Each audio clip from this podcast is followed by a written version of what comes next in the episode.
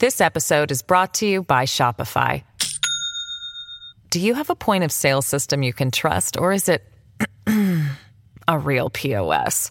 You need Shopify for retail. From accepting payments to managing inventory, Shopify POS has everything you need to sell in person.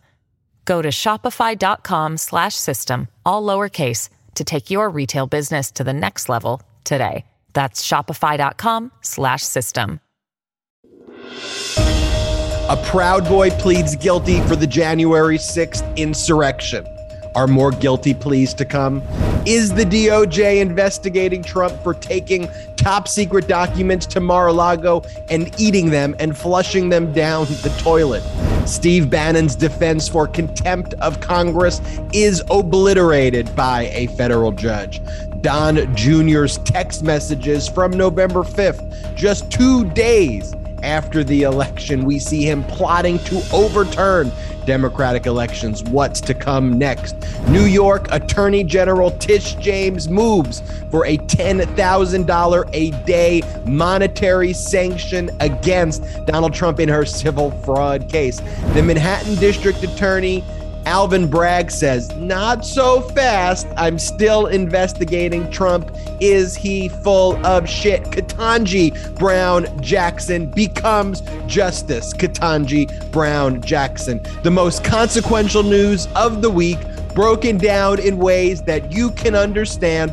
If it's the weekend, it is legal AF. Ben Meiselas is joined by my co host, Michael Popok, the Popokian leader. Popok, how are you uh, doing? I've been elevated to leader. I feel I feel great. Thanks, Ben. I'm really looking forward to tonight. That that was a rousing lineup, but we're going to do it all. Let's get right into it, Popok. And of course, you would be the Popokian leader. You are the Popokian. Let's talk about non Popokians. Let's talk about the Proud Boys. It's a ridiculous name, number one. But let's talk about this guilty plea by one of their leaders, a leader of their North Carolina chapter. It's just weird when you read about this too, just the way they have these various like chapters and just their organizational. Well, it's structure. based on the K- it's based on the KKK. The KKK had all of those types of grand wizards and chapters, and and they they stole a page from another racist, you know, historical racist group. And so you have Charles Donohoe. He entered his plea at a virtual hearing in federal court this week. He was one of six senior Proud Boys who have been charged with conspiring to obstruct Congress's certification of Biden's election victory. He pled guilty to obstruction and a number of other counts. He was also among one of the first individuals to enter the Capitol building. Now, this guilty plea, though, uh, we've talked about it before on this podcast because people have been very down on Merrick Garland. It's taking too much time. But, you know, he taught, you know, he started off with, you know, some of the lower level people. He's been working his way up. Um, now, the interactions between these radical right extremist groups and radical right politicians is really what seems to be being probed here. Um, also, this guilty plea by Charles Don- Donohoe also starts getting the DOJ really focused on a lot of these other top level Proud Boy leaders, not just at the kind of local North Carolina level, but some of their, you know, chair members who are running their national um, uh, chapter. So, Popok, what do you think the import of this is? I think it's another example that you and I talked about of this pressure of the Department of Justice over the last 14 months finally beginning to bear fruit at the upper upper levels as they continue to you know bring the noose in into the tightest segment which is going to be the Trump administration the Trump uh, campaign and um, those that assisted the insurrection. And the only way you do that is you take down and you get cooperation from people like participants and leaders for the Proud Boys, the First Amendment Praetorians, the Oath Keepers, and all the rest. Once they go, it's a house of cards. Then the whole thing falls, and you're able to start prosecuting, indicting, and prosecuting uh, the top of the chain. Let's let's keep faith. 800 uh, more almost 800 arrests. We have 300, um, uh, you know, 300 people that are facing trial, convictions, and are, and are participating. And now we have this one, and we're going to talk a little bit later tonight in the pod about Ali Alexander, who was one of the main leaders of Stop the Steal, um, and and worked closely with elected officials. But when you you have this is good for for two primary reasons. You've got a leader uh, who is involved with the Proud Boys and cooperating and coordinating in the obstruction, who is now going to cooperate willingly, facing criminal jail time with the Department of Justice. That's one. And two, he's going to be convicted of an obstruction charge. So that answers the question that some of these Trump appointed federal judges have been asking hmm, is obstruction really the right count here? We've already had three or four who have gotten convicted by juries or have pled guilty to that very obstruction charge. So again, I want people, here's the patience aspect. Every day, the Department of Justice is working this case with its thousands of people involved from the frontline prosecutors to the investigators. They, they just asked Congress for, an, for enough budget to bring in 130 new lawyers, as you talked about last week, that'll be assigned to, to the Jan 6 uh, issues. Every day, this pressure, 24 7, 365, is pressure on someone who's not sleeping well at night and is going to have to make a decision whether to try a case and lose, as we've just seen in the last three weeks, or cooperate with the Department of Justice and hope for a lenient sentence. And those are good things in prosecutions and will lead ultimately on the apex to the top. You know, and as that pressure is applied, you mentioned Ali Alexander. You know, we're maybe going to talk about him later, but now is as good of a time as ever. You know, who was a leader of the Stop the Steal uh, rally, which you know, I don't like even embracing their names. He was a leader of the insurrection, um, one of the leaders of the insurrection. But he said that he is cooperating with the Department of Justice, that he is cooperating with all of the inquiries. But what he basically says, and this is where these radical right wingers, though, to me, also just show how weak they are, you know, in the fact that he basically said, I wasn't involved in any of the unlawful and illegal activity. All I did was wanting to, you know, throw this rally. I got the permits. I was trying to actually have a legitimate rally, but all these other people, they were the ones who acted out of control. And yeah, I, I just set one- up. A, I set up a bake sale. It was just, I got the permits. I get the lemonade. I didn't do anything that led to the insurrection, and I renounced the res- the insurrection. But that's what the applying of the pressure ultimately does because if you are one of these proud boys, if you're one of the people who spoke to Ali Alexander, if you're somebody like, you know, a Don Jr. or someone in Trump's inner circle who are having these conversations and he's essentially throwing you under the bus, you know, for his own self preservation. It's like, I had nothing to do with any of this. All I thought we were doing was we were going to have this simple rally, you know, on stage. People were going to give these great speeches and whoa, all of a sudden an insurrection happened. This would lead them to say, you know, I got to flip on Ali Alexander. So that's what these DOJ tactics are designed to do. And they're designed to put pressure on people. Here's my problem with Ali Alexander, but I want to get your opinion because you often have a, a certain uh, different angle that makes makes this conversation that you and I have every week really, really interesting, even for me. I read the press release that Ali Alexander came out with that he gave to Politico, in which he said, I'm cooperating. I'm not a target. Now, what is he cooperating with? Let me just remind our listeners and followers there is a Department of Justice led grand jury impaneled in Washington, D.C., that witnesses are going before and giving testimony. So for that, that answers once and for all the question: What is Merrick Garland's Department of Justice doing about the leaders and getting close to the leaders of the insurrection, not just the 800 people that attacked the Capitol, which are also important? and the answer is he's got a grand jury impaneled. They're looking at the fake electors issue submitted to the battleground states. They're looking at the planning and organizing and communication between the um, camp, the Trump campaign, the Trump inner circle, the White House, the Meadows of the world, the the Bannons and others sitting in the Willard Hotel, and what finally happened at the insurrection. People like Ali Adams are imp- Ali Alex, sorry Ali Alexander are important because they're not in that inner circle and they're trying to save their own bacon here, as you said. Now, here's my question for you. In his press release, he says, I really did not coordinate with, with the Proud Boys. I really didn't coordinate with any elected officials, although we know we know for a fact that he was in communication with Mo Brooks, Paul Gosar, and Andy Briggs, all, all Congress people. That was his press release. What is that? Is that true? Is that really what his testimony behind the, the, the, the confidential secret door of the grand jury is going to be? And why would he put that press release out in advance? Because they're liars, Popok. See, I like that angle.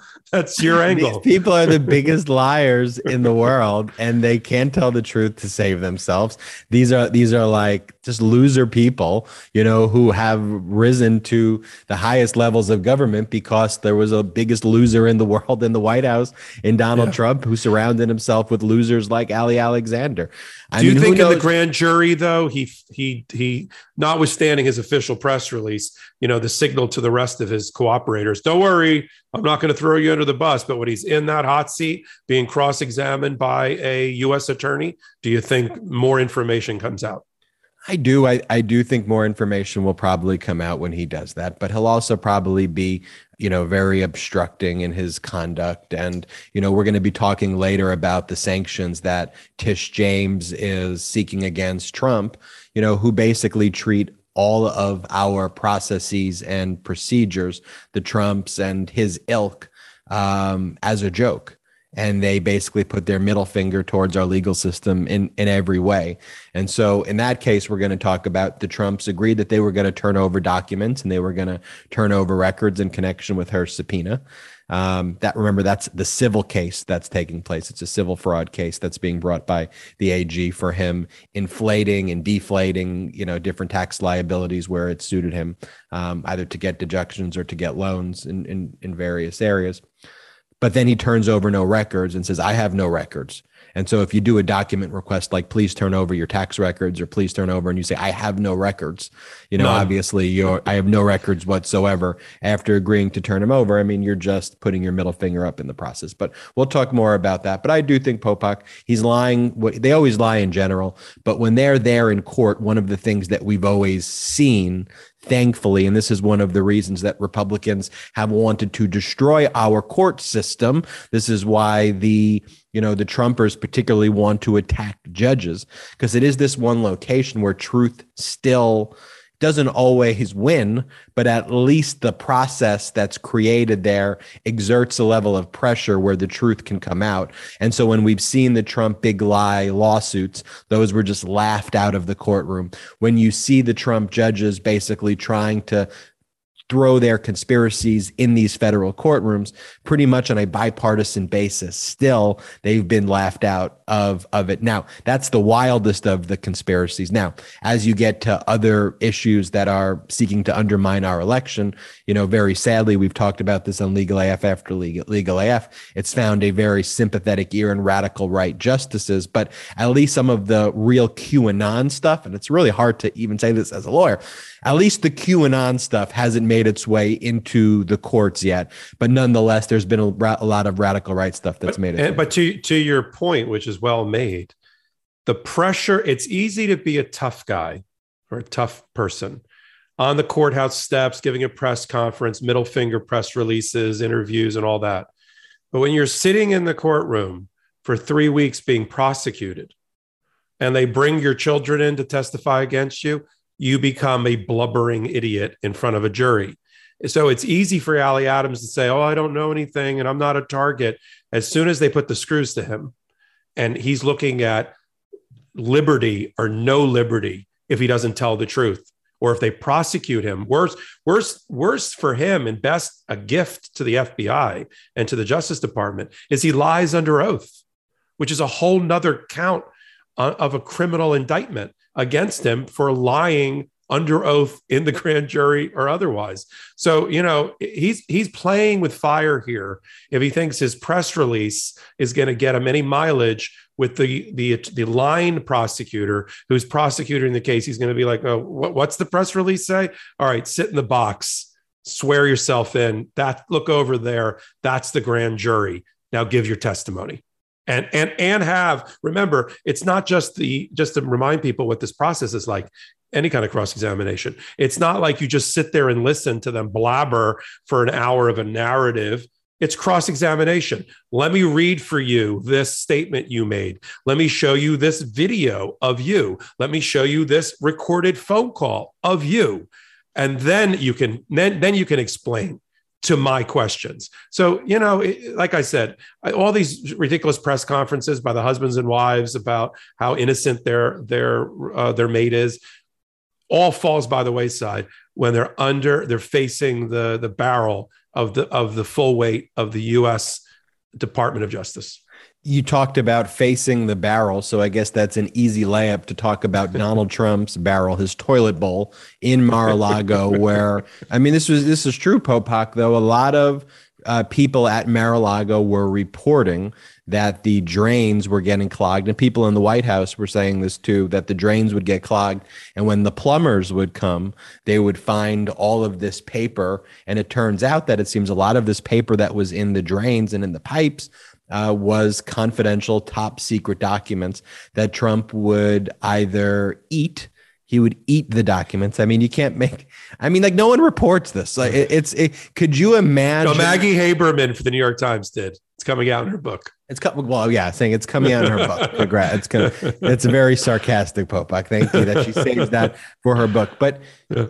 could you imagine if like President Bill Clinton or Obama or George W. Bush, you know, would literally just eat their documents, you know, or when, you know, Bush would go to his ranch or, you know, Clinton would go, where would Clinton go again? What was the, where, what was the, uh, Clinton went to, I mean, where did he, where did he, well, where, where did he take his, where breaks at? What was the, where, Camp David? Did he go back to Little Rock? He'd go to Camp David all the time. So if he oh, would go, go, to Camp, Camp David, David um, you know, and, and Obama would go to Martha's Vineyard, whatever.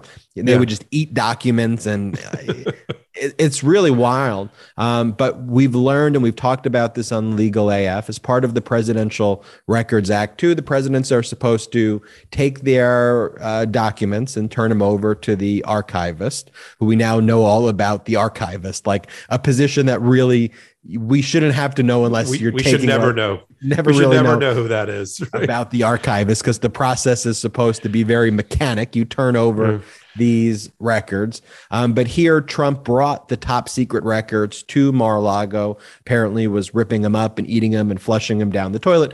So the House Oversight Committee, in addition to the work of the January 6th committee, though, um, are you know probing.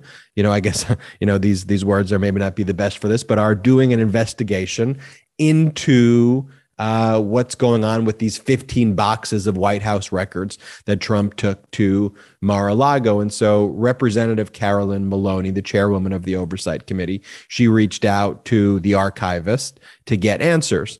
And the archivist responded to her and said, We can't answer you at this point because of guidance that we've received from the Department of Justice. And Representative Karen Maloney, a Democrat from New York, she represents a district in Eastern Manhattan.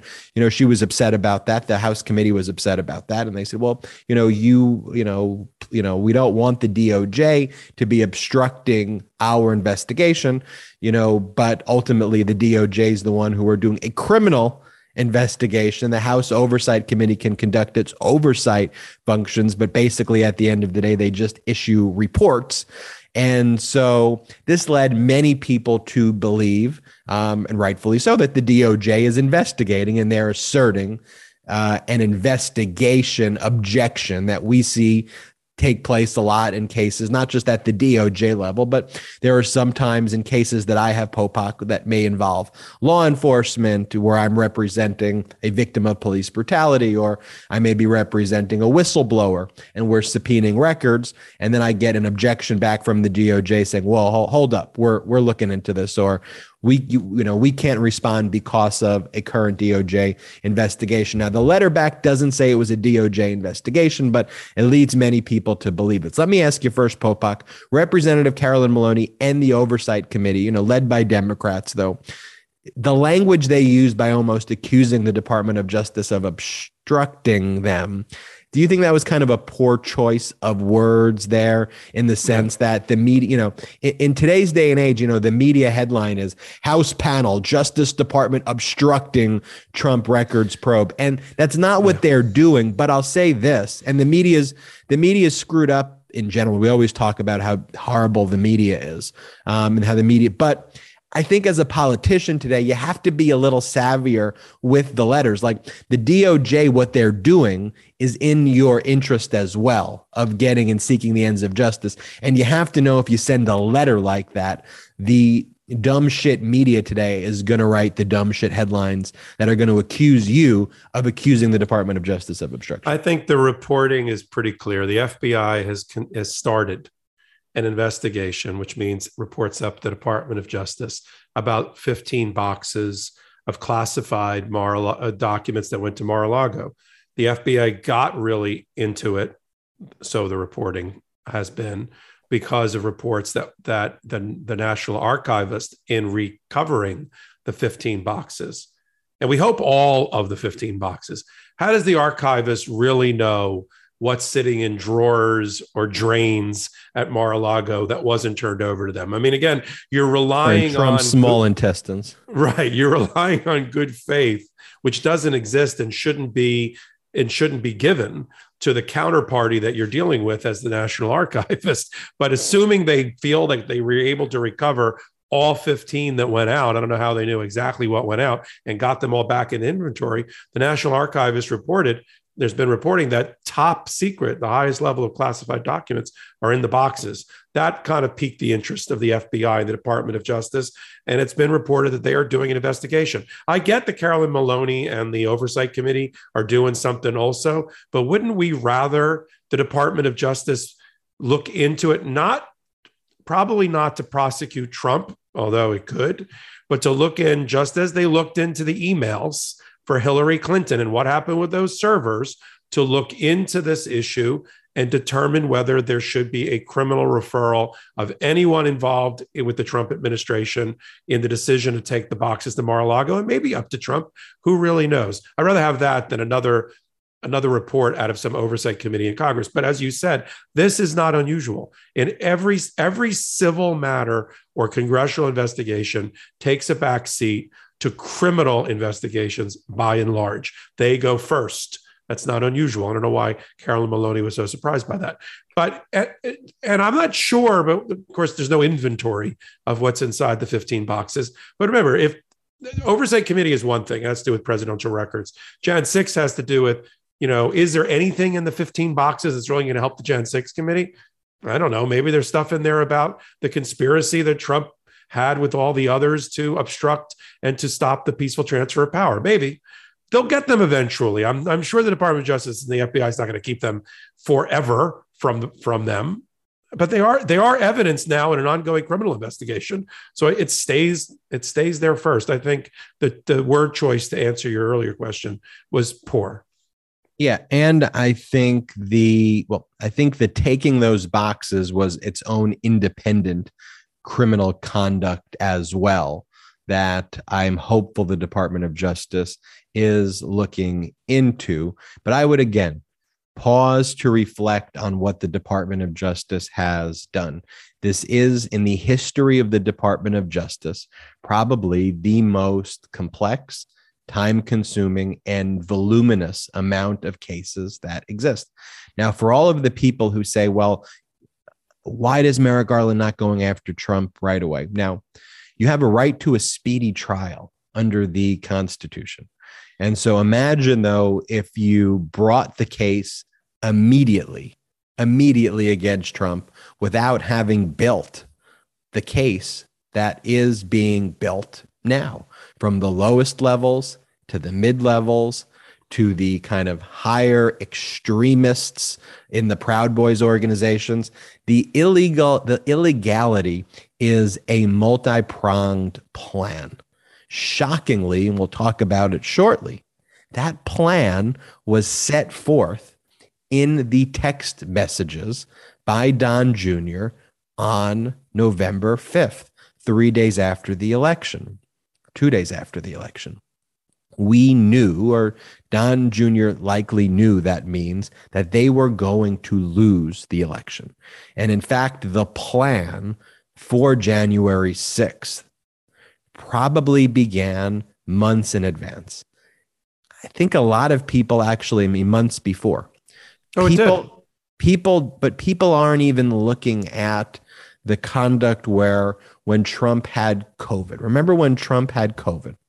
He hid that he had COVID and he did the debate with Biden and was literally trying to kill Joe Biden at a debate. Like no one talks about that.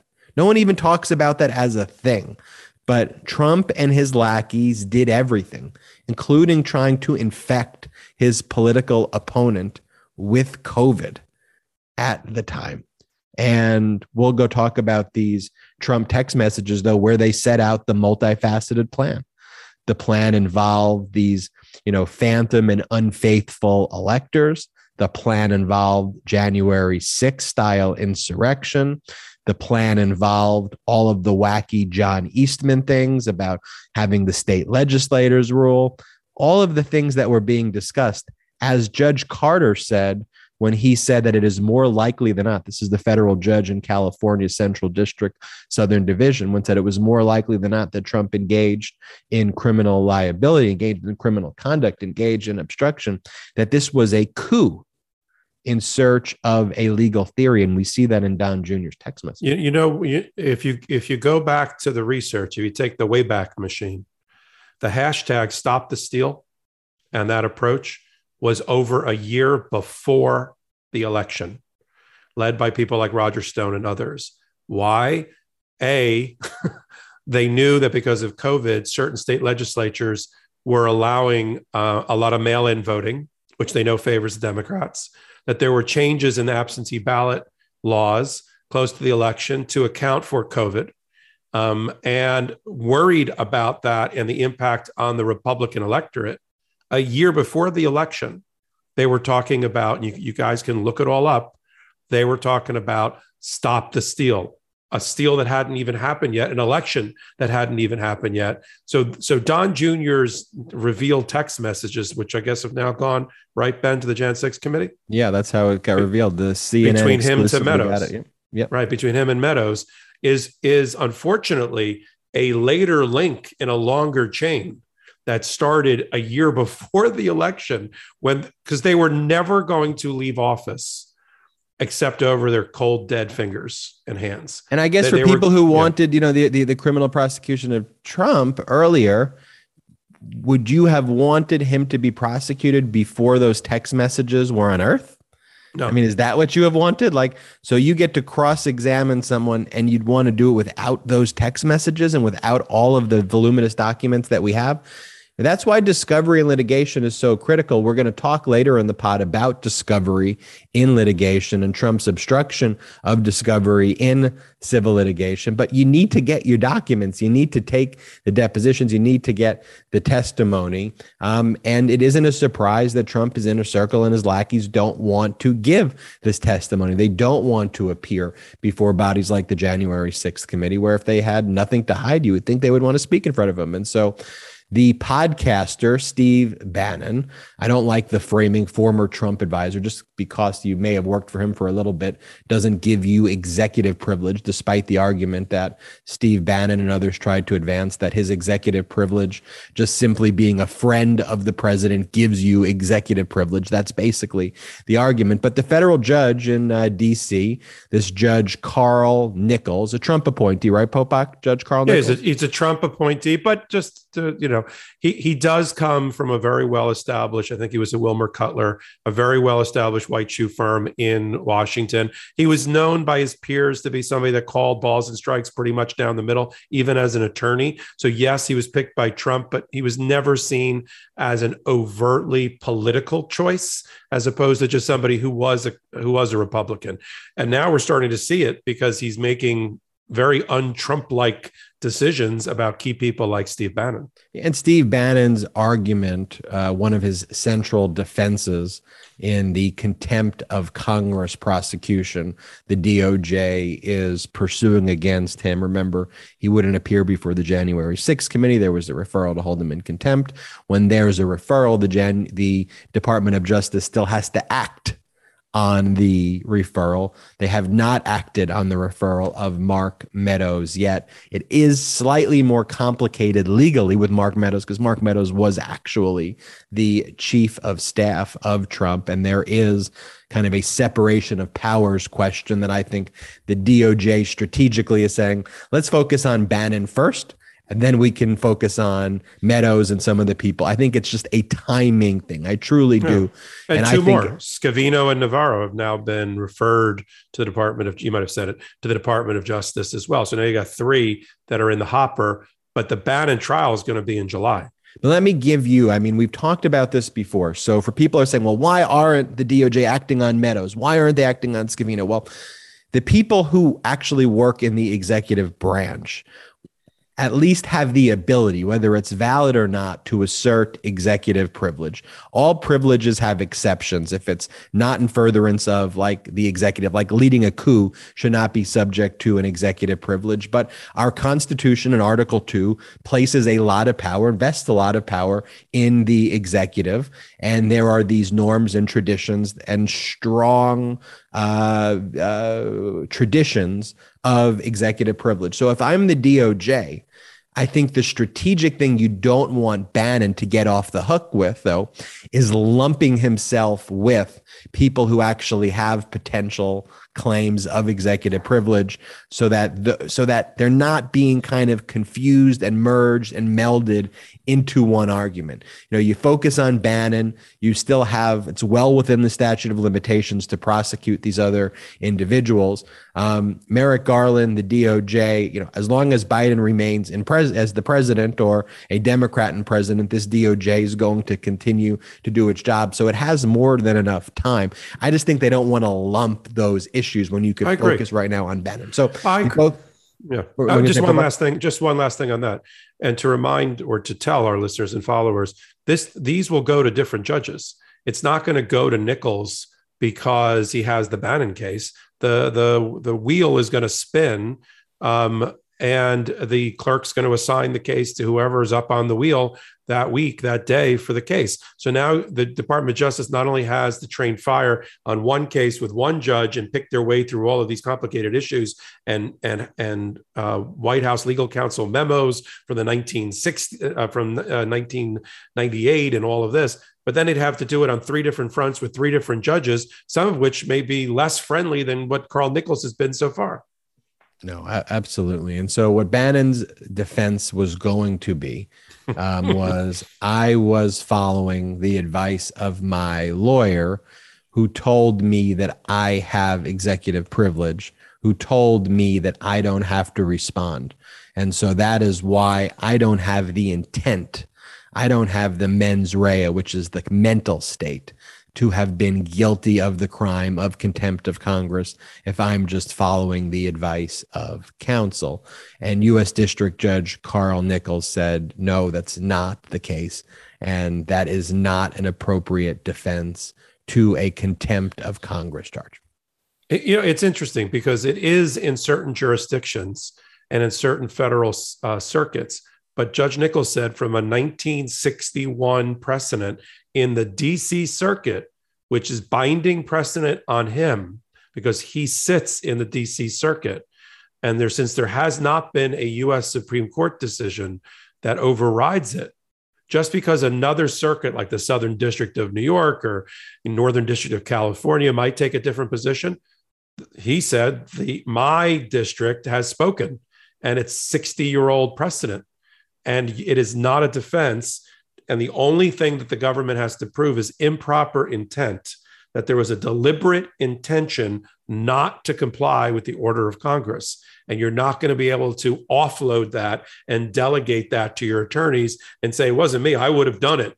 I would have done it. The weirdest thing is, did you see Schein, uh, one of his lawyers at the time? I don't think it's his lead lawyer any longer, but did you see one of his lawyers at the time in an interview about this had said, "Of course, he followed our advice. He's willing to comply as soon as as soon as he was ordered by a court to do so." Well, there's no court order that's going to come out. There's going to be a contempt finding in July and a jail term. But this guy's even understanding of the process like, sure, as soon as a federal judge tells me to send the documents over, Nichols isn't going to tell him to do that.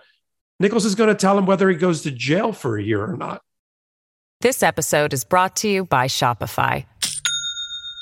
Do you have a point of sale system you can trust, or is it a real POS? You need Shopify for retail. From accepting payments to managing inventory, Shopify POS has everything you need to sell in person. Go to shopify.com slash system, all lowercase, to take your retail business to the next level today. That's shopify.com slash system. The one little area of concern that I have here, knowing that Nichols is a Trump appointee and his analysis of citing this 1961 case, is to basically, though, I think, signal, hey, my hands were tied here I'm following the precedent as I have to follow it here. That said, if precedent changes, he doesn't say this, but you know, if precedent changes, um, I may not have to follow it. And so the DC Circuit Court is not going to interrupt their own precedent that they've set. Um, we will have to see what the you know if this makes its way to the Supreme Court after trial. After, after trial. trial. After trial. And right. that's an important so ju- point, Popok, yeah. the timing of it, if you want to explain that to our viewers and listeners. Yeah, it's not, there, there are things that Ben and I work with every day, which are called interlocutory appeals, which is sort of what it sounds like. It's in the middle of a proceeding. You get to step away from the proceeding, the trial proceeding for a moment, and go to an appellate court to get some sort of ruling. It, it happens more than people might, might uh, think, but it's not going to happen on a defense decision about whether someone has a defense or not that is up to the trial judge. It may be an appealable issue, an error that could be reversed on appeal, but only after the trial is completed. So after a jury comes back, I think this is a jury trial. After a jury comes back and let's say convicts Bannon after they're charged and given a jury instruction about this is the law and this is this is what intent means, this is what willfulness means, and and he's not going to be able to put on a defense.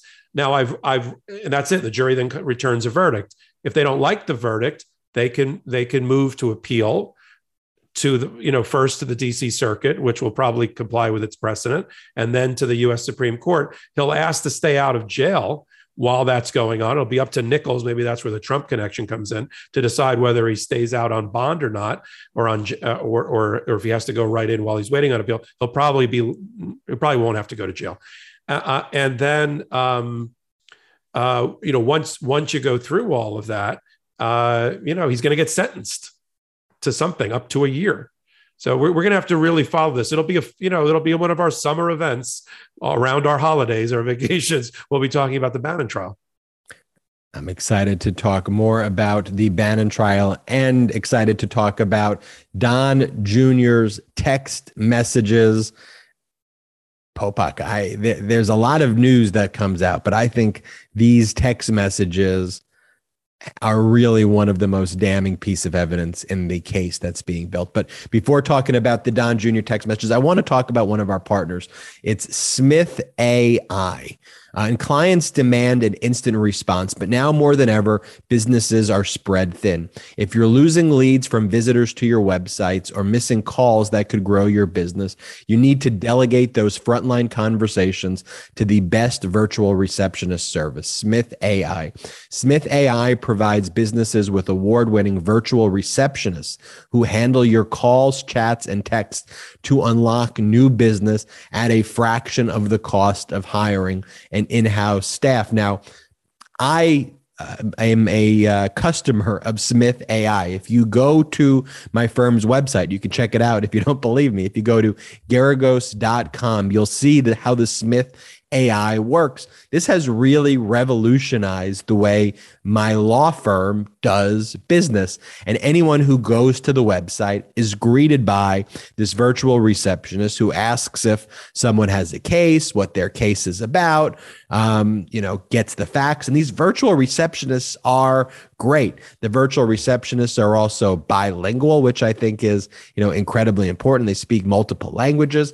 But I mean, for me, I've noticed instantly like the ability to kind of capture leads. And so, like, if you have a business and people are going to the website and you know, it takes people the science behind it, like before they click contact, you know, they may just get bored or move on. But the moment they go to your website, you know, the Smith AI will jump in and start having this conversation with them and ask them why they're visiting the site or what they can do. And it's been incredible. And they do it on the web and they can even do it by phone seven days a week.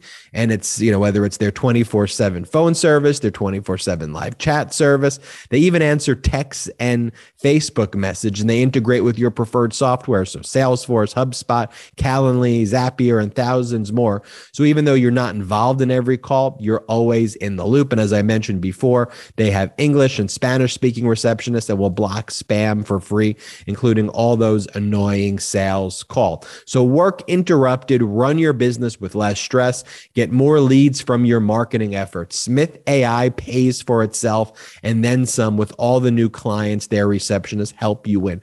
I can vouch for that a hundred percent based on how it's helped me and my law firm. Never miss another lead. Plans start at just $240 a month. I mean, think about that. Like, you know, it's it's significant. You are a much better colleague since you started using Smith AI. I will uh, just leave it at that. That's why many people are saying it is the secret to business growth and client happiness. I would also say small business owner happiness as well. And our listeners will save $100 when you sign up using our promo code legalaf at smith.ai. So you don't go to .com, you go to visit smith.ai, read their five-star reviews and be sure to use our code legalaf. That's L E G A L AF to save $100 at sign up. Don't let another day go by. Try Smith AI. Go to smith.ai and then type in legal AF as the code. No matter what your business is, I promise you this will be hugely, hugely helpful to your business. And now let's talk about Popok Don Jr.'s text messages. These Don Jr. text messages, the January 6th committee has in their possession. They've dutifully been subpoenaing records and getting these records. And in these text messages, Don Jr. seems to just basically lay out the plot.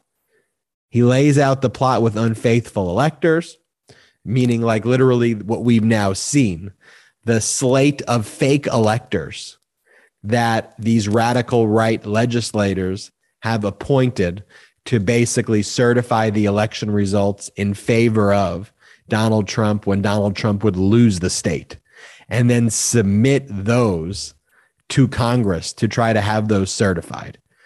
And we see the plan of trying to have the uh, members of Congress object to the certification process so it could get thrown to the legislators.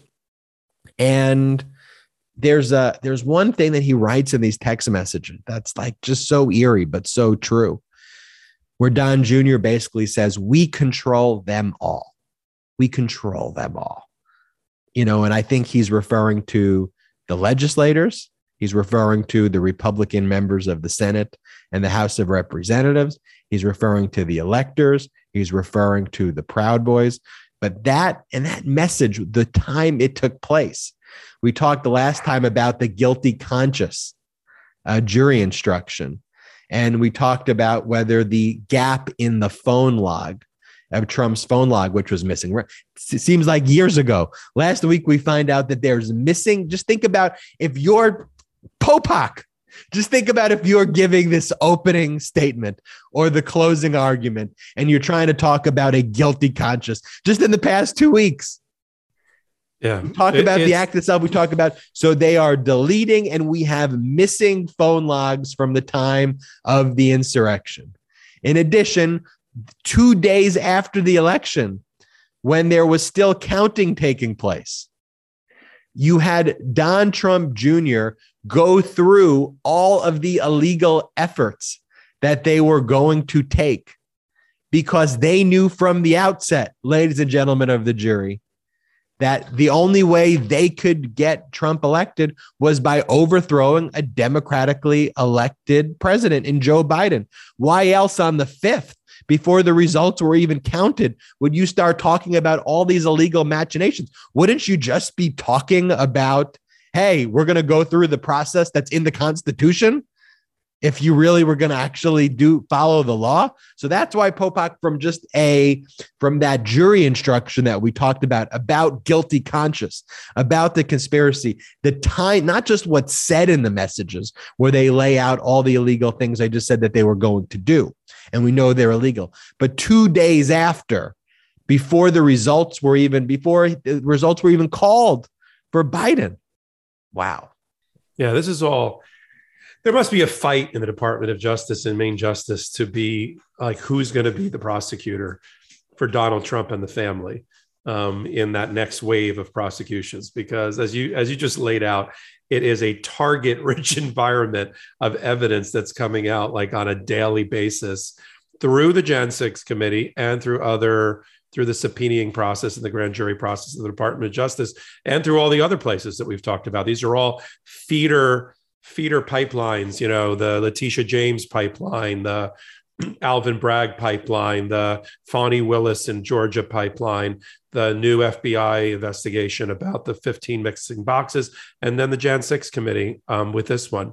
Yeah, it's very you're very hard pressed to uh, say I don't have criminal intent when your own son, named after you, who's in your innermost inner sanctum, before the election is even over and certified is already laying out the plot. Now, no one thinks Don Jr., who's basically the Fredo of the Trump crime family, came up with all of these ideas. So obviously, people like Eastman, John Eastman, uh, and Bannon and others, and Sidney Powell's of the world and Giuliani's of the world had already created a blueprint for how they were going to obstruct the peaceful transfer of power and try to keep Daddy Trump in power. And this is just Trump Jr. tweeting it out, texting it out. He didn't, he's not the architect of it. He's not bright enough to do that. I've seen his YouTube videos. He's, he's, you know, he's not bright enough for this, but he he is dumb enough to have disclosed it in a text message, not on a burner phone to a member of the inner circle of the White House staff and chief of staff, Mark Meadows. These people acted with impunity, Ben, as if they never, none of this was ever going to see the light of day. And maybe it's what you started this segment with, which is their belief. The coronation of Donald Trump had been complete and that he had complete control over the entire Republican Party basically a fear based control uh, over the entire Republican Party, and that they would do his bidding. And this was just Donald uh, Don Jr. You know what they you know what they call a Freudian slip in Washington, right, Ben? It's accidentally telling the truth, and so accidentally revealing or intentionally revealing the entire plot that was given to him by some other smarter people you know, at the very, very inception and on the timeline that this prosecutor that you've laid out, this hypothetical prosecutor, this is going to be like item number one, unless they can push it back even further. We'll have to see. Every day is a new is a new bountiful crop of potential evidence against the most senior people here. And and this is going exactly in the order that you and I talked about 20 episodes ago, 30 episodes ago. You, you don't start with Mark Meadows and work your way back to the guy with the fire extinguisher you start with the guy with the fire extinguisher, then you go to the security forces of Proud Boy and the First Amendment Praetorians and the Oath Keepers, and then you get the elected officials who held the door open and gave them the blueprint, and then you get to the Meadows, and then you get to Scavino, and then you get to Trump and the entire family. That's the way a prosecution works. That's what we're seeing. And that's the way kind of life works. I mean, right.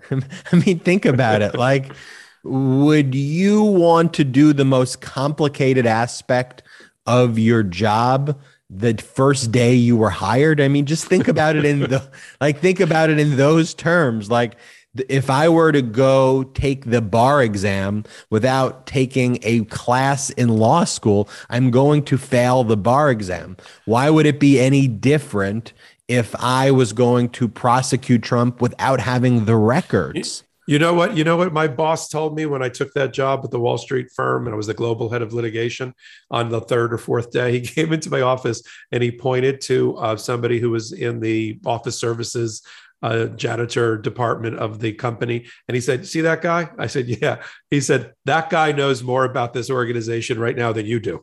I said, That's true. That is true. So I wasn't ready at that particular moment, although I did have to make some big decisions relatively early on there. But yes, you you you don't want, you're not ready. And we're going to talk about like when Ketanji Brown Jackson, our new Supreme Court justice, takes uh, her seat after this term is over at the end of June or July and gets ready for the start in October of the new term look, we we love her. She, we think she's going to be great. It's going to take her a little bit of time to get acclimated to the workings of the Supreme Court and build relationships. Even Stephen Breyer said it took him three full years to figure out what the F he was doing, my, my paraphrase, before he could really start having an impact on the Supreme Court. Not It's not going to be day one for Ketanji Brown Jackson to prove your point. See, but that with Ketanji Brown Jackson, she's going to have to like unlearn good habits. Is It's kind of a different type of learning. You know, I mean, she has all of the qualifications, which we're going to go over. I mean, like, she's literally the most qualified person to ever take that position. But when you take that position at the Supreme Court, what I mean about having to unlearn great habits and great things is that when you have colleagues like Alito and Clarence Thomas, who's like literally an insurrectionist, like when you have people like Kavanaugh, you have people like Amy Coney Barrett, and you're trying to persuade them in the small ways that you can, you have to kind of, you have to, your qualifications of being a great person, you almost have to figure out how you deal with these wackos, yeah. these radical right extremists who have been put on the court. But let's we'll get there in a second. Let's talk about this uh, New York AG Tish uh, story, which is a uh, you know an, an, interesting one, I suppose. But I I want to approach it from a different angle. So Tish James, I guess I'm on a, a first name basis. I just call her Tish now. Which you know when, when if Tish James ever comes on, she's like, what are you what are you doing calling me Tish? Um, New York Attorney General Tish James though requested that Trump be fined ten thousand dollars a day for not turning over records in connection with the civil investigation and civil case that they have. This is not the criminal case that is uh, hopefully being investigated by Alan Bragg, Alvin Bragg. We'll talk about that um, a bit more. But in connection with this civil case that was initiated by the uh, New York Attorney General Tish James' office, this is where there was a fight over the depositions um, but there was no fight, it appeared, over the turning over the documents and turning over the yeah, records. They and- didn't appeal the document side of the case. They only appealed, you know, in their brilliance, they only appealed the deposition side of the case, Trump's lawyers, which is now sitting at the First Department Court of Appeals for the state of New York which still justice delayed is justice denied there and that's mm-hmm. trump's whole strategy to stretch out these cases to avoid uh, you know taking uh, and try to avoid sitting for depositions. By the way we've talked about in past legal afs though as he files these ridiculous and absurd lawsuits which are going to subject him to depositions. But that's why to me in that other federal case all you got to do with trump is the moment you get a lawsuit like that is just put out a document request. Ask for discovery you know if he's not going to turn it over and you'll get the case right. dismissed right away. Ask you know, for a deposition a month after, you, 60 days after you start. Yeah. Time for depots. Yeah, take take a deposition and Trump right away. But for, you're right. For whatever reason, they did not appeal. They may just be idiots and didn't appeal this because they forgot to appeal the document, or you know, they this was or this was part of their plan that they were going to say, yes, we agreed to turn over documents and then not turn over documents. But their deadline to turn over the documents has passed.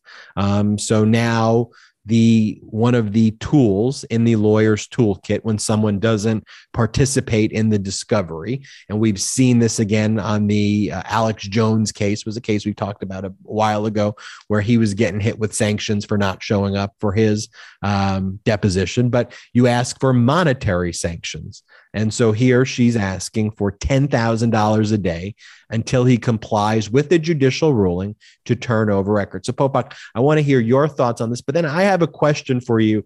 Is $10,000 even enough? Um, but let's start with your analysis. No, uh, so yeah, you've you've laid it all out well. Um, we've got a judge, um, Engoron in uh, New York, who's really not is getting fed up with Trump and all of his an- antics. You know, this is Trump having previously tried to dismiss the case because Letitia James was biased, and so the whole prosecution should be thrown out, and that was rejected. Um, then he shouldn't sit for a deposition and of course, that was rejected and is now up on appeal. But the documents were always going to be turned over. And, and I'm sure the judge is going to say, let me get this straight. You and your lawyers were in my courtroom. We had long conversations about documents. I ordered them to be produced. In fact, I even ordered that you use an independent third party electronic discovery vendor to go directly onto your servers and go onto documents, download all these things, report to the court how that process has gone. And now, after the time has expired, I gave you an extension from the big. This is the judge talking now. From the beginning of December, the beginning of March till the end of March, I gave you an extension, and now your answer is none. You don't have any of the documents, including the tax returns and other things, because you the last time you were at the Trump organization was 2017 and the Trump organization already turned over whatever they had. That's not going to fly with this judge. I'm just guessing here. And that and you're right. I don't know why Letitia James's office has only asked for a $10,000 a day fine. That's that's sort of on the low end. I've been involved with cases you know, when I, will just because I can talk about it, it's like 30 years later. I was involved in a case as a young lawyer at a firm I will not name that was representing a healthcare company I will not name, where I was put on a plane to California to spend the entire summer. Ben, you were probably in high school, but I was in the summer of 95. I was in LA because a federal judge had ordered that if this healthcare company didn't get its act together and start producing documents in this fraud case, um, she was finding them, and it was then five thousand dollars a day. That company freaked out because that's a lot of money, and got me on a plane, and I fixed it, and we got all the documents produced in short order. That was one of my early my early Popokian victories. Here, ten thousand dollars to this guy is nothing. This is like a rounding error. This is like his Uber bill for the for the month for the organization. So don't think steals that's from people. Yeah, that's the issue. It's right? what he steals, he steals from people. Yeah. So it, the interim effect, the the the, the scary effect of this is not going to be enough. The judge has more power at their disposal to find them in contempt. The first level of contempt is civil contempt. Do it. I'm giving you one more week at 10,000 de- or I don't think 10,000 is enough. It's $25,000 a day. And you pay you pay the extra time and the attorney's fees related to the Letitia James's office bringing this motion. If you don't do that, the next thing that goes down the next tool in the toolbox for a judge is criminal contempt. And you and, and people are like, well, I thought this is a civil case. Yes, but if you violate and flout the orders of a court in a contemptuous way, a contumacious way, as we like to say, you can then get ratcheted up to criminal contempt. And criminal contempt is do it or you're going to jail. Not going to jail for the underlying issue that Letitia James is investigating, you're going to jail because you have you have um, flouted and violated orders of this court. Now, I don't think he gets that far. Do you, Ben? You can only play this game so long before a federal judge says, "Grab your toothbrush and go with the bail if you're going to jail." Yeah, you know, I, I, the part here that bugged me actually was at ten thousand dollars a day, with a little over three million dollars a year um, and Trump's view of things, you know, in his mind. Well, you know, the worst case scenario for me, if I want to hide my documents and avoid this, is you know, three and a half million plus, you know, a year. I'll just do two rallies, steal from my people, you know, and then, and, you know, and then throw it over. Or I'll rack up a bill for, you know, you know, whatever, $15 million over a number of years. And then I'll appeal that and I'll appeal that and I'll appeal that. And I'll just throw it on my kids when I'm gone. So, but, but, but, I, you know, I think we need to follow it. But if ultimately at the end of the day, remember, this is the civil case, though. you know, which has different kind of consequences you know, as you mentioned, there is, you know, potential criminal contempt referrals, but in the civil case, you still are talking about monetary fines, monetary sanctions. But here's what I do like. I like that Tish James, though, is steadfastly pursuing this. She's tenacious about it. And it's kind of constantly on him, you know, to, you know, to produce records. Well, well, well that's why some people, and I've I've read some of this reporting, some people are suggesting that the prosecutor who could take over the case from Alvin Bragg, if Alvin Bragg's current PR campaign that he launched on Thursday, we're going to talk about next with press releases and interviews with the New York Times editorial board um, to try to save his career, um, it, doesn't isn't effective. Tish James, even though she's on, she's the attorney general and generally has only civil powers she does have criminal powers in two distinct areas that implicate Donald Trump. One, she can bring criminal tax prosecutions in the state of New York. That her office can do, and anything related to organized crime. So if she wants to bring an organized crime slash criminal tax case against Trump, her office is empowered to do that under the executive law of the state of New York. It's not talked about. She's trying to stay in her lane as, as the civil side, letting Alvin Bragg do his job. But if Alvin's not doing his job and Tish has it out for Trump, which we know she does in a good way and in a, in a, a muscular prosecutor way, she could take over. Let's talk about Alvin Bragg for a second, um, or maybe a few seconds. Um, the Alvin Bragg PR tour is probably what you'd want to call it, Manhattan DA Alvin Bragg, after his top uh, uh, private prosecutors who were hired in his office, special prosecutors um, who were, you know, very qualified individuals, left. You know, at least one of their resignation letters, uh, Pomerantz's resignation letter uh, was leaked. And so he had claimed that Alvin Bragg was not going to be prosecuting Trump, was not going to be following Cy Vance's um, uh, more aggressive approach, we'll say, of, of having the grand jury return an indictment, which is what Cy Vance had told Pomerantz to do um, and to get. And uh, Alvin Bragg, though, uh, initially denied that uh, he was shutting down the investigation. And this week he went on basically a PR tour. He gave interviews on this past Thursday with media and issued a press release in addition to speaking to the media and basically saying that um, it's not the case that the investigation has been shut down. And uh, no matter what the outcome is, he will uh, make sure that there is a uh, uh transparent uh, uh, explanation to the public about the decisions that were being made. Do you think Alvin Bragg's press conference, Popok, was meaningful here? And uh, is it going to in any way change the narrative? Or did it kind of sound like what someone would say to buy time before dropping being fired or, or being, being fired, fired, or dropping or, or being fired? Um, this got circulated. The, the press release got circulated to you and me and you know what I what I wrote you back and the other person back. I just wrote, "Oh, Alvin." Uh, you know, this is. Um, there's also reporting that the, that the Daily Beast was about to drop a very unfavorable um, uh, investigative piece and on the eve of the article, he came out with the press release. And their article was going to f- focus on something you, that we haven't spoken about, which is not only that Carey Dunne and Mark Pomerantz resigned, but that he, Alvin Bragg, seems to have reassigned Solomon Shinerock, who was the lead prosecutor. He's that's the person doing the dirty work every day that doesn't get all the glory of the Pomerantzes and the Dunnes, but it's really the important person to the investigation that apparently that person, Solomon Shinerock, a lawyer in their own right, has been reassigned and is not on the case any longer. You know, so that's not a good sign. Now, Alvin tried to say in this media tour on Thursday, well, there's new witnesses that have been interviewed and new evidence has been reviewed.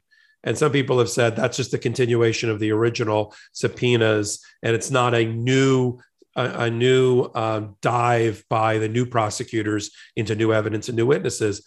but you know, and he did a lot of spent a lot of time trying to reestablish, rehabilitate his career, his credibility as a prosecutor, his bolstering his own credentials. Spent a fair amount of time talking about his prior prosecutions of public officials, that he was the lead prosecutor against the Trump organization or the Trump Foundation in the past when he worked in the attorney general's office. So he kind of gets it, and nobody should doubt his ability, his credentials, his rigor but everybody's doubting his credentials, his ability, and his rigor, including the governor of the state of New York. So I think the audience for that was the governor and others that are calling for the, for the head of Alvin Bragg and to be removed as the prosecutor for Trump and try to buy some more time.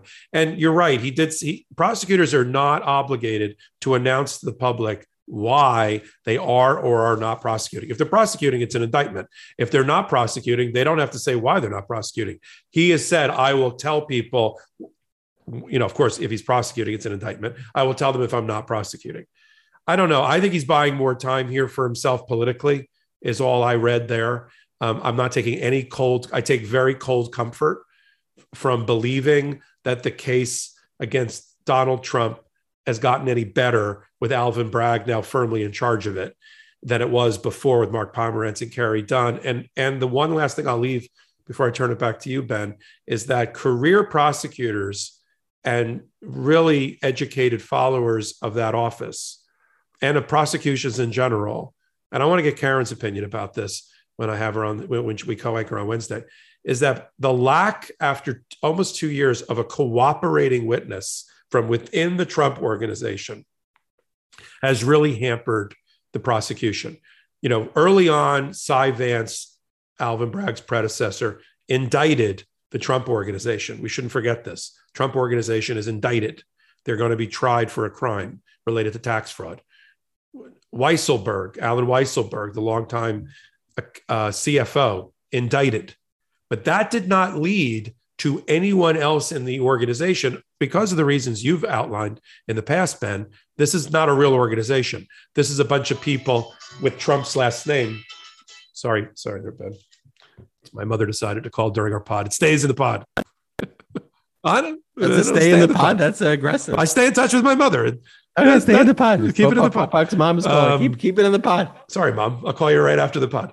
So, um, the lack of cooperating witness that has come out of the woodwork because as you've said the trump organization is not a real organization it's a bunch of people that look like trump and have his last name none of none of them are going to flip and that has been a real hamper to the to the prosecution for alvin bragg it's the only credit i'm going to give him is that he's got a tough road to hoe it's got to be done with all kind of documentary evidence um, but mazars that was the one i asked you about. Mazars totally dumped on their client on the way out and said all of our uh, all of our financial reporting for the last 10 years is completely unreliable basically in the face of letitia james's investigation. And i mean that's an incredible so so you do have the auditor who has turned on them. It's not like there's no cooperating witness. Um, the, the uh, mazars will but it's it, yes it is a difficult prosecution.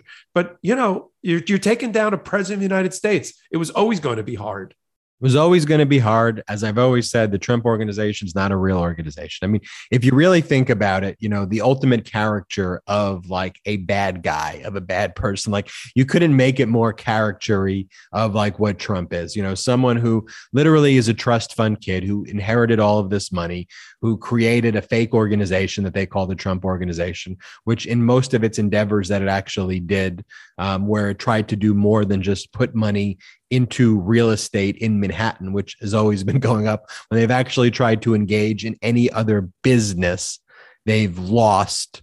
They've gone bankrupt. They're the only bankrupt. family in America that lost money running a casino. Yeah. And I mean, look, uh, to me, we'll we'll keep following up with what Alvin Bragg is doing, uh, but was always going to be a tough prosecution, and it's a important and necessary prosecution that people like Trump, these megalomaniacs out there who are skirting the law, even if they don't have true organizational structures, like they deserve and need to be held accountable. But let's leave our legal AFers with a positive note. Ketanji Brown Jackson is confirmed as a Supreme Court justice now. Justice Ketanji Brown Jackson, a historic historic day. In terms of qualifications, we've talked about this over and over again. The most qualified individual on the Supreme Court. And uh, I'll have uh, uh, our graphics guy, Salty, pull up the graphic for those um, watching, but I'll just explain the graphic for those listening. It's this graphic that shows all the other Supreme Court justices who are on the bench. And it shows, you know, did the person go to public high school? Check. Ivy League law school? Check. Supreme Court clerk? Check. Public defender? Check. Sentencing commission? Check. District court judge? Check. Court of appeals judge? Check. And that doesn't even go into the fact that, you know, she did trials, she worked at a big law firm, you know, she literally did everything that you can do and had a untainted record. And she's an incredibly intelligent, humane, and graceful individual. That alone should put her on the Supreme Court.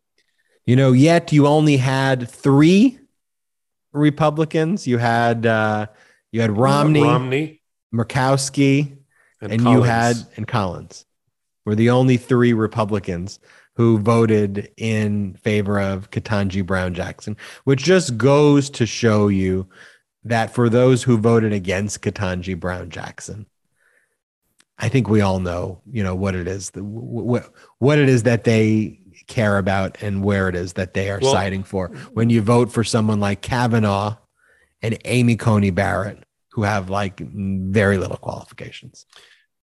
Look, I'm going to give some other stats since we're doing stats here, which are stats. fascinating. Stats. We're all, about, we're all about stats today. Out of the 50 U.S. senators, only three are African, are black, are African American. Only one sat on the Senate Judiciary Committee, and that's Cory Booker. In the history of the Senate, this is crazy. There's only been 11 in 233 years, there's only been 11 African Americans out of 2,000 Senate seats, which is 0.05%. The current, the current um, makeup is 0.6% of, of senators. Of the, of the US Supreme Court, 108 out of 115 US Supreme Court justices have been white men. That's 93%. This is the first time we'll ever have four women on the US Supreme Court, all Democrat, but Democratic appointees. So if these things matter to you, the stats that I just outlined with Ben, these things matter to you, then elections matter to you. And that making sure the Democratic um, slate of candidates is elected matters. Winning the Senate matters. The war, it's not just Warnock and Ossoff winning in Georgia, although without them, we would not have Ketanji Brown Jackson. Um, they were as important as Joe Biden and Kamala Harris, the first Black vice president or Black any president presiding over the Senate and uh, confirming her uh, her being voted in as a Supreme Court justice. Um, but these are all really important things that start with um, getting the right people elected into office at the Senate level, so that the, the judiciary, which is controlled by the Senate, is firmly in the hands of adults and progressives. That's really, really important. Now, the one thing I want to mention, and I want to get your opinion on this. One thing of all the crazy things that Ted Cruz and the others did, um, and there were a lot of crazy things. Uh, in fact, you know, he held up that "Baby is a Racist" book. That was now number Anti-racist one. Racist baby, yeah, yeah, that's number one on Amazon right now because of that. they, they bought that book. That's great. Thank you, Ted Cruz. But the one thing I thought that she should not have fallen into the trap of is that he got Ketanji Brown Jackson to say that she would recuse herself from the Harvard um, affirmative action uh, admissions case that's coming before her when she's seated in October. There's also a related case dealing with uh, the University of North Carolina, which is actually a little more of an expansive case. But I don't think she should have agreed to recuse herself from anything. Why? Because she's black and went to Harvard. I mean, what did you think about? She took the bait on that one, and I was surprised. Uh, what did you think about that? I think she had to have known that she was going to get asked the question. Yeah. Um, and I think the thinking behind it, though, was with unclear what Manchin would do and unclear what Sinema would do. I think there was a worry there that not answering the question in that way could, you know, could change a Murkowski, could change a, a Romney, or could change a Collins, even though I don't think that would be the case. But I think they huddled up behind the scenes and played the question safe and said, look, on that question, at the, you know, what it appears anyway is that the vote, the Supreme Court is going to dismantle any type of affirmative action you know any semblance of the of how it's even calculated we've talked about this on prior legal afs it, they seem poised to do that and so it's more important that we get you in as a supreme court justice now yeah. than that than that potentially become an issue. And so I think they gameplay. I think they they role played it and ultimately came I, to that conclusion. I think you're right. I, I don't think she should have done it, but I think that's what happened. I, I, agree with you. I think you're right. Uh, right on the right on the money. And just to remind everybody that that follows the show closely, Breyer, not Ketanji Brown Jackson, is still in his seat and will remain there for the remainder of the term through June or early July. It is Breyer who will vote on, who will be involved with the writing of the opinions or dissents about Jackson versus Mississippi, the abortion case, the Second Amendment case about concealed carry and expanding those rights under a New York a New York case, and whether things like the environment matter, whether the EPA has the right to to uh, do rulemaking related to climate change. That's all going to be still within the basket of Breyer and his participation. He'll probably be on the losing side of all of those issues and maybe writing his last dissents there. It'll it will then be for her with a clean slate of cases that start in the, the new term, including what we just talked about, the affirmative action cases, which unfortunately look like there's probably enough, just to preview it, there's probably enough votes to dismantle colleges using race as a consideration in balancing their incoming class.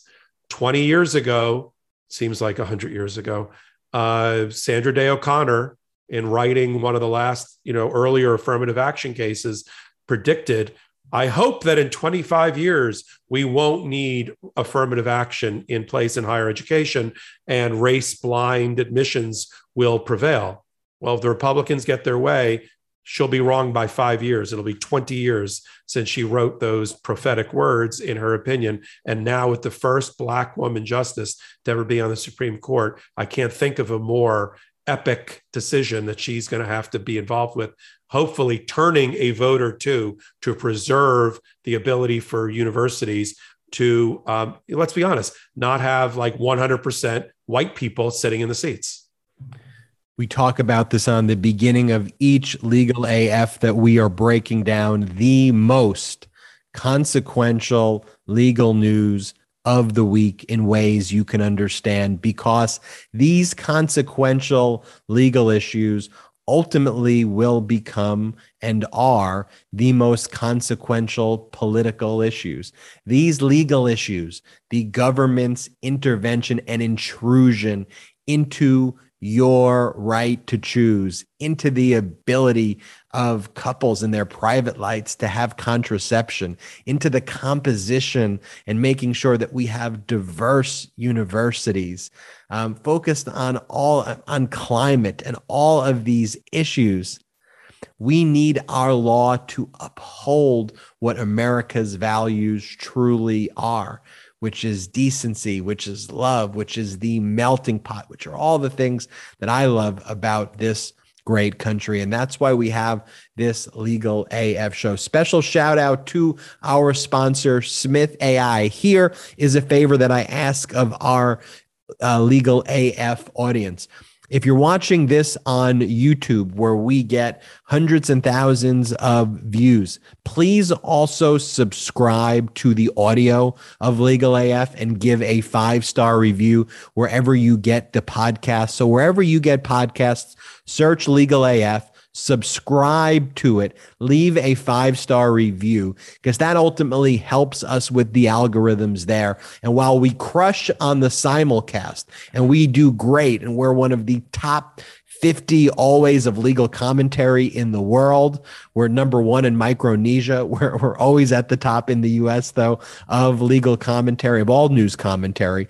Um, we do what we do ask for your help to make sure you subscribe there um, on the podcast to help bump those numbers as well. And sometimes it's helpful if you also listen to this while you're taking a walk in addition to watching it. So you can do it on both uh, platforms. Also, check out the Legal AF and MeidasTouch merch store at store.meidastouch.com. Store.meidastouch.com. We have great gear for you there. We'll see you next time on the next Legal AF, where Michael Popok and I will break down next week's legal issues. We've got a ton, a ton of huge huge, huge consequential legal cases coming up, and we're excited to share our breakdowns with you then. Michael Popok, any final words?